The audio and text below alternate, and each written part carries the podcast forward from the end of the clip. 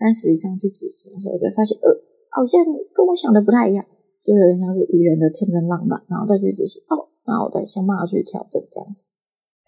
Hello，这里是 Triple Sales 的空白中心，今天的我们要来聊些什么？Hello，大家好，我是 Joe，那终于进入正式第一集了，在这里先感谢一下这段时间给我发每个朋友，我重新思考一下之后怎么架构。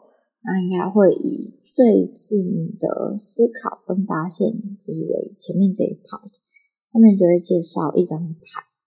那本周的牌就是数字零的愚人牌。这周我想要分享的是，就是刚刚得到很多幸运，跟蛮多 sweet 的事情发生。第一件事情就是我朋友刚好从欧洲度蜜月回来，所以就去机场找他们。那也蛮幸运，人家自己大早到。所以就不需要熬夜做这件事情，因为我熬夜可能就会想要 pass 掉它。他们原本预期在七点二十的飞机抵达，但六点多的时候飞机就已经在停机坪上面了，也是一个很大的意外。不过还好是那时候才刚出门要去季节路上，我就哦，那行李就那边等，花了一点时间，所以我还是有顺利在人家出境之前抵达第二航厦这样子。那我朋友也有问我说，就是我要这么早出门起来，然后只有见面的十分钟这样子的，觉得如果是开心的事情，其实还就好啦，就是也不太需要去追求什么。那这个故事里面 sweet 的部分，是因为我本身是一个非常爱看飞机的人，所以我现在搬到一个大部分时间或者是几乎每天都可以看到飞机的地方，还是觉得哦，可以再换一个地方看飞机，人还是觉得非常的兴奋。我很喜欢看飞机，我觉得那个点比较像是，我不知道这台飞机是降落在台湾还是它是刚从台湾起飞，但是我可以任由我想象，我想说，那它是不是要去哪里？然后我也想去那里，那我想要去什么地方？你用脑袋幻想这些事情，跟你实际在出国去拍行程，那个要负的责任还是有点落差的。大家如果有自助过就知道。你要算那个时间，查那些资料，其实有蛮多责任要扛的。只是我还是很喜欢真的实际出去啊，这样就可以拍照。你能想象的时候，你就这样画。然后朋友跟我说，他就可以推荐我去呃第二航下北面的星巴克，在那里就可以看到起飞飞机的起飞跟降落。然后顿时觉得，哦，这件事就是自己很喜欢这件事情，又被记得，也蛮感动的。那我的第二件事情就是继上一集上架之后，就身边的朋友蛮多给，有给我蛮多的 feedback，然后我感觉大家其实都蛮温暖的，也没有什么，然后觉得哦太受挫折，不想要去做事情，突然觉得自己像玻璃心一样。然后我就蛮谢谢，就是大家给我一些帮助这样子。那我希望 so far 这整集的状态是有比上一集好吧？不过我觉得录 podcast 这一件事情，其实跟我原本预期的困难点蛮不一样的。就是，我觉得不是那么喜欢，也不是那么习惯自己的声音这样子。人家说自己的声音从呃设备里面放出来这件事情，因为之前没有负责剪辑的部分，所以我就觉得剪辑可能会非常的困难，那我倒想放弃。不过反正这两件事情我都觉得还好，就是遇到困难就是上网 Google 一下 Audition 可以怎么调整，事情好像就简单很多了，但。真的，真的困难的部分其实比较是调控音量跟语速的部分。上号的会一直有爆音，所以其实这一集我已经重录了第三遍了。希望爆音不要这么多了，但好像还是会有一点点。再来就是语速，有时候照着稿念的方当然就很快，或者是我已经想好这一整段要怎么讲，所以也是蛮快。就好像跟我平常讲话速度偏快也是有一点点关系。但是如果到一个我需要思考的部分，它就会变得相对有点慢，可能有时候会脱稿。然后想要怎么自己再把自己拉回来，这样，因为毕竟是一个自言自语的部分，没有人可以帮我把我自己拉回来。但不过目前为止，我都还觉得这件事情都蛮有趣的。虽然我现在已经重录第三次，但是好像有抓到一点点感觉。然后看着这个 audition 上面的这个。好像可以大概大概稍微抓到一点点，这样不要做报应。那第三件事情就比较跟自己创作有关。我觉得有人喜欢自己的作品，然后甚至愿意收藏这件事，本身就是一件很幸运的事情。然后因为公司刚好最近就是我们部门就是设计部，然后也上了公司相关的周边，然后有商城，这里小小的打一下广告，反正这个品牌叫做 Pin Friends，P I N F R I E N D S，有兴趣可以去搜寻一下，跟我本人画风差了大概十万八千里吧。但是我在那边比较不是负责做产品这件事，主要是做其他部分的工作。这样就刚好跟公司的其他同事聊到卖商品这一件事情。就如果有人是因为喜欢你的画风而去买这个自己的商品，有一种很强烈的感动吧，就是哦，原来我做的东西，我喜欢的东西，有人跟我一样喜欢他们的样子。就是在画细胞这七八年的日子里，就是一直以为可以遇到这样的人，是觉得在这一条路上面很幸运的事情。然后就会更 sweet 的点是，对方愿意告诉你。他从你的作品里感受到什么，得到什么？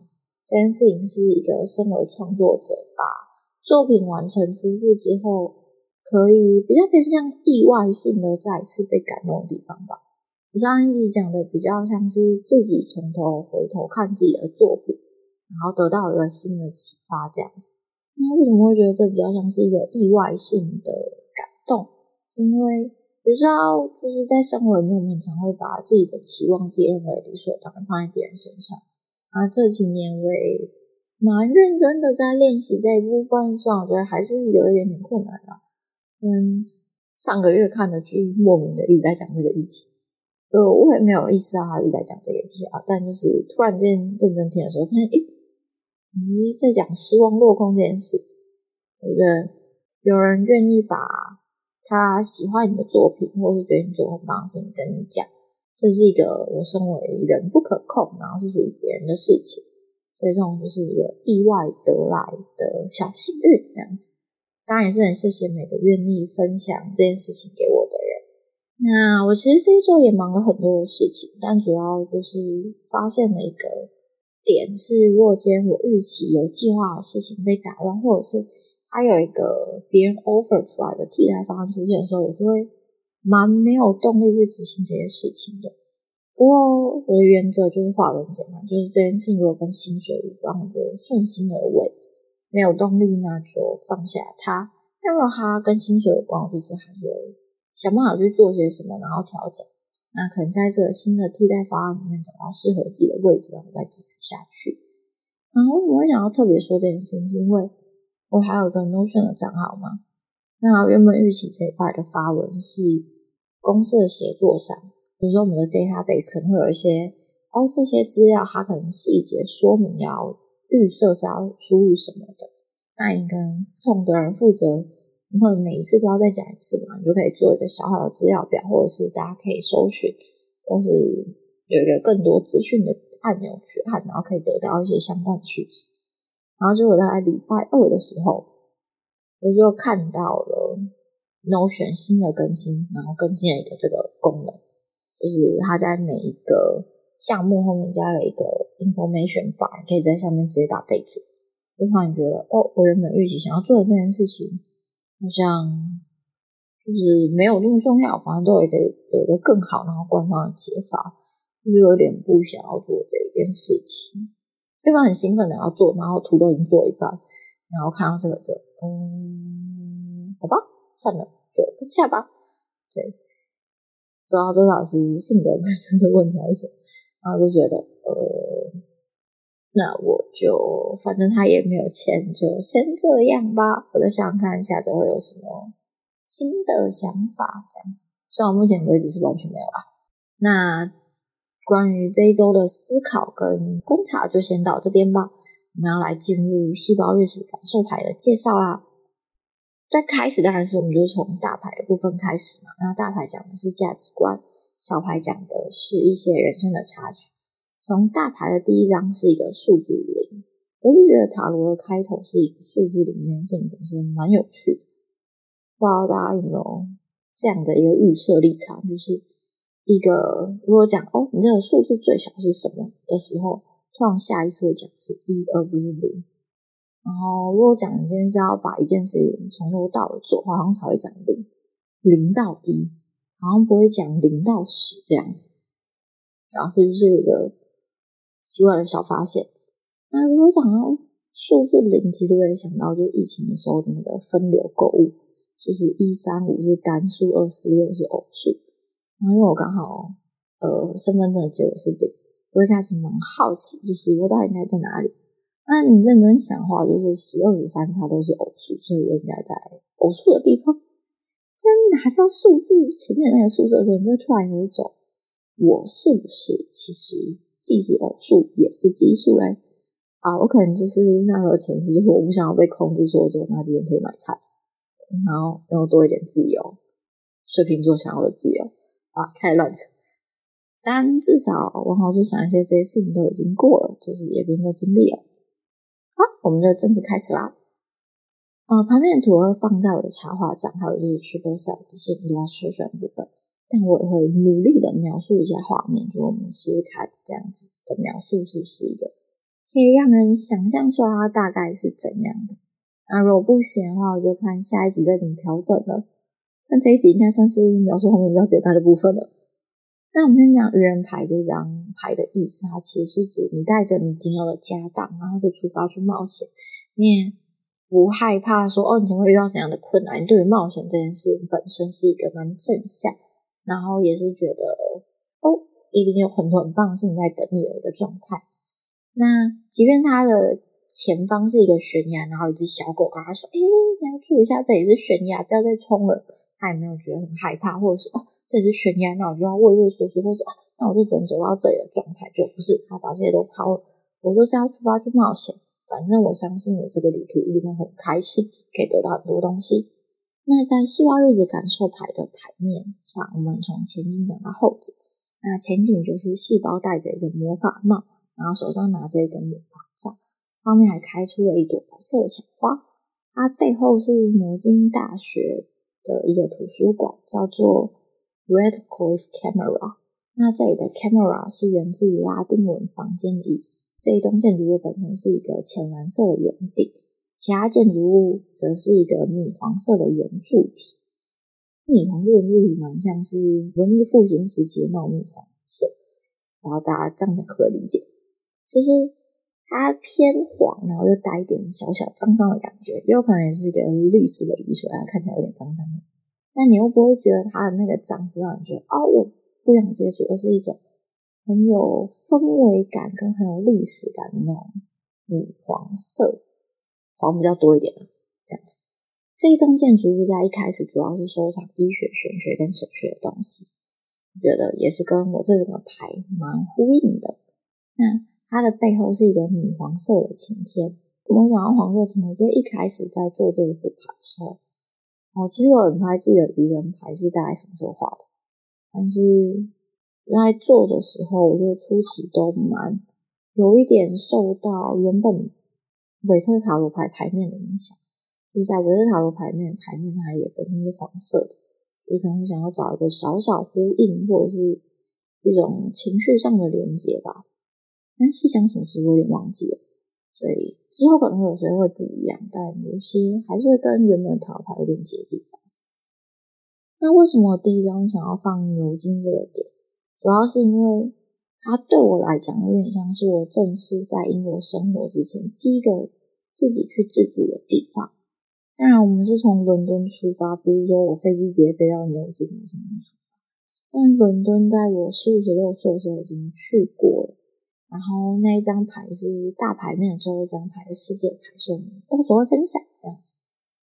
会从伦敦到牛津对我来讲才比较算是一个展开冒险的第一站。那有自助过的人就会知道，就是自助这件事情本身有点相对来说是一种，你原本只能从网上搜寻资料，想象你去到哪里的情景，到你真的踏上去有哪些。哦，你根本没有预想到的，然后但你都得在那个当下面对，你不能在那里摆烂，就是蛮像愚人的这个状态，所以我就选了这个我人生的故事作为篇章。在那时候，其实我也不知道我的未来会怎样，但是觉得我蛮喜欢这个国家，跟我可以明确这里的。为什么选择就是这个蓝色圆点的图书馆？一开始一部分是因为我那时候在去念研究所、大学前的这两三年。我只要每去一个城市，我就会画一张明信片。那这一栋是我在牛津里面最喜欢的，所以我想把它就是延伸，然后一起分享给大家，所以才会选它。因为毕竟如果你想要牛津，然后又有魔法的话，感觉你要选就是其他的学比较合理。我就是有一个自己的私心，喜欢这一个，跟我当初有把这个特别画下来，然后拿去拍照，这个故事一起收藏起来。那细胞为什么会戴着魔法帽跟魔法杖？当然就是因为牛津大学就是 Harry Potter 的场景之一。然后我觉得哈利在前一两集的时候也没有愚人的形象，就是生活这么多。不怎么快乐，然后被他阿姨这样就是欺负的部分，但他还是很勇敢的去面对。然后到了霍格华兹之后，去面对不一样的生活，还是去冲，然后去闯。嗯，这蛮符合愚人的形象。我觉得一起把它收在进。那我觉得哈利波特到后面，我都只在看特效去拍这个故事在讲什么。好，那最后为什么在魔法章上会有很多花？是因为在维特法国牌的愚人手其实有拿这个白花，那这个花象征的是纯洁跟热情这件事情。觉得确实，他的我觉得他的纯洁比较像是，呃，我敢于去面对未来那颗很单纯的心的那种纯洁，就是也不是其他部分纯，就是我勇于去面对未来，然后我不会就是在里面加油添醋很多。让自己局限住了那个纯洁，那热情就是让自己出发的原动力。那在我的牌下面都会有一串的文字去描述上面这个情境给我的启发跟思考。那这一张上面写的是，让心里存放的无惧去面对一切变化，在享受和体验那些认知范围之外的故事。对我来说，去面对变化之前，更需要的其实是拥有无惧的心。那你们这么说也是，所有的变化可能是我们不可控的，但我觉得愚人这边比较像是你选择跨出一个跟现在不太一样的情境。那我觉得要这样做，你可能你要先有是一个无所畏惧的勇气吧。那这样你才会想说，哦，我不会想要在新的地方活出一个旧有一切的东西。然后你可以稍微的去把心胸打开，然后去体验跟旅游一样的冒险。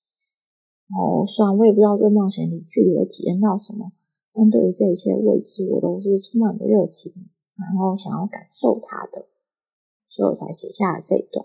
就是我抛下了原本的认知，然后去体验我认知以外的事情，跟生活里的变化，我找到一个平衡去适应。成为一个新的状态，这样子。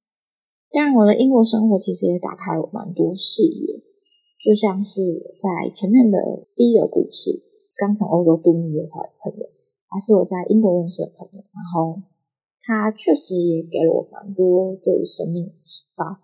那个启发比较像是，哦，原来生活还有这样的方式可以过，原来还有这样的不同的观点去思考。我觉得在去英国之前，我蛮就是目标导向，当然就是我想要从 A 到 B，B 可能就是我要抵达的那个目标，然后就是投进一切的精力，然后去做这件事情就没有。我会像现在可能想要尝试很多不一样的东西，我觉得这是对我来讲，为什么会觉得英国对我来讲是一个愚人牌的开始这样子的其中一个原因。不过更多详细的故事，我们可以留到。后讲到相对应的牌的时候再说，反正总共有七十八张，我们现在还有七十七张要走，这样子。好，那最后最后就是这一张牌，其实也让我想到了一个马来西亚的朋友。嗯，他前一阵子开始讲脱口秀，虽然前一阵子好，我不太记得具体时间，希望他是不会打理我。